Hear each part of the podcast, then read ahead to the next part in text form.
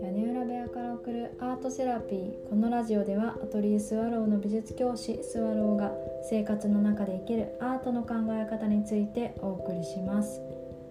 皆さんこんばんは。今日は自分の見方でいいというお話をします。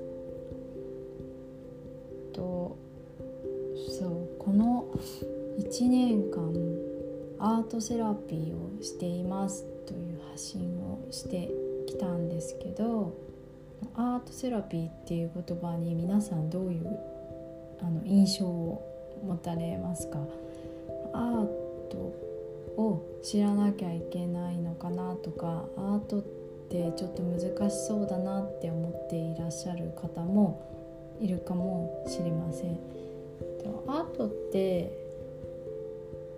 うん知識で把握しようとするとすごく広い範囲のことなので難しいっていうふうに捉えることもあると思うんですけど知識ではなくて私のアートセラピーではできたら自分の感覚っていうのにフォーカスしてもらいたいと思っています。あの自分の感覚を信じるって簡単なんですよすごく。けど知識というものがあのいろんなねフィルターを作って自分の感覚を最後に置こうとしたりとか知識で正しいってされていることをこういいものっていうふうに思ってしまう価値が強かったりするとなかなかね自分の持っている本来持っている見方にたどり着くのが遠くなってしまっていてでも私あの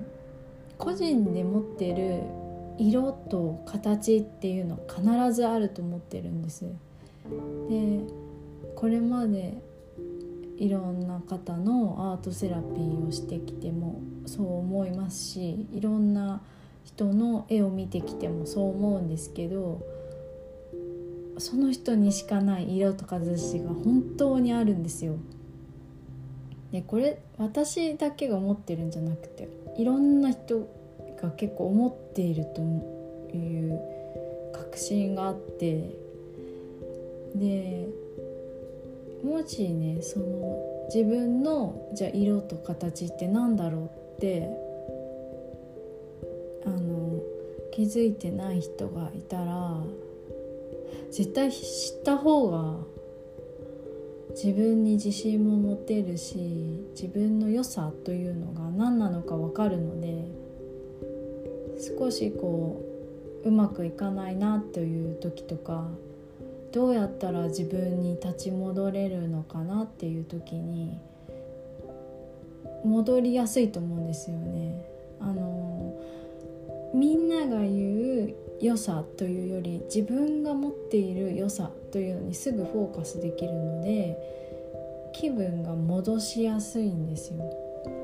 例えば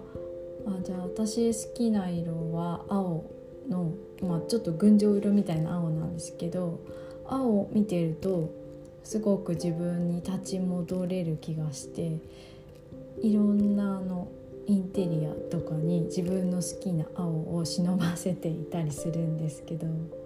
そうそういうのを目に触れたりする機会を多くするとかあと形フォルムでもあの好きな曲がっている形があるんですけどうん、それを持っている、まあ、置物とかそういうフォルムのある絵をあの 実は iPhone の壁紙にしてたりしてでそういうのを目にしていると自分に立ち戻れるんですよね要所要所で。であなんか大丈夫かもというふうに自分を取り戻せたりもしてでそれって普段言語化する人がすごく少ないからうんと見落とされがちなんですけど意外と人って視覚に左右されてるところがあるのでそういうの知るってすごく大事だと思うんですよね自分をコントロールする上でも。うんなのでその人しか持っていない色と形を知るっていうのも含めてアートセラピーをしているんです。でアート以外にも目に留まるもの自分が目に留まるものって何なんだろうそれって何で気になるんだろうっていうのが知りたい方にも是非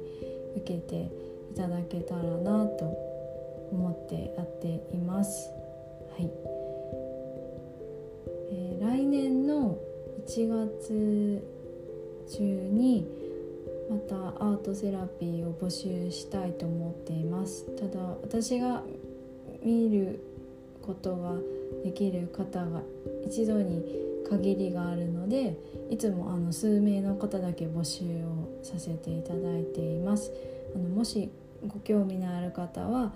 公式 LINE にご登録いただけますとあのこちらからご連絡いたしますので、えー、ご登録お待ちしております。はい。今日も最後まで聞いてくださってありがとうございました。それではまた。